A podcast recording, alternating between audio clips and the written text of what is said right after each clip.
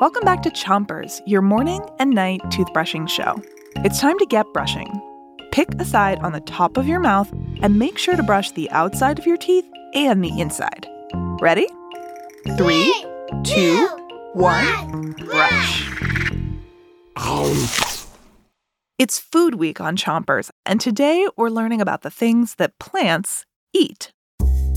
This morning we talked about Venus flytraps. Venus flytraps are those plants with that big green mouth that they use to trap bugs. Once they've caught one, the Venus flytrap digests the bug.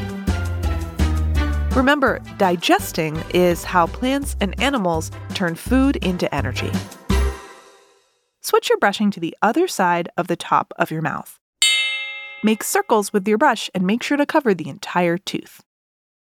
Plants that eat bugs have a special name, and that was our quiz from this morning.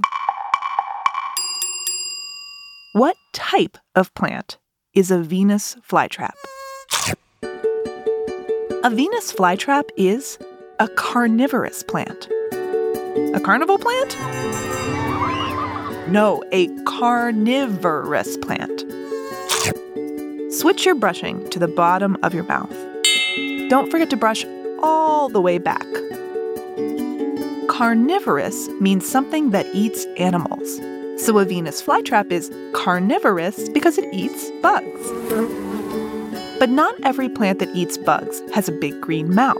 Some plants use a kind of glue to catch bugs. Glue is what the Australian sundew plant uses to catch bugs. Australian sundew plants look like beautiful flowers with tiny drops of water on them. Switch your brushing to the other side of the bottom of your mouth. And remember, don't brush too hard. Thirsty insects see the drops of water on the Australian sundew and fly in for a sip.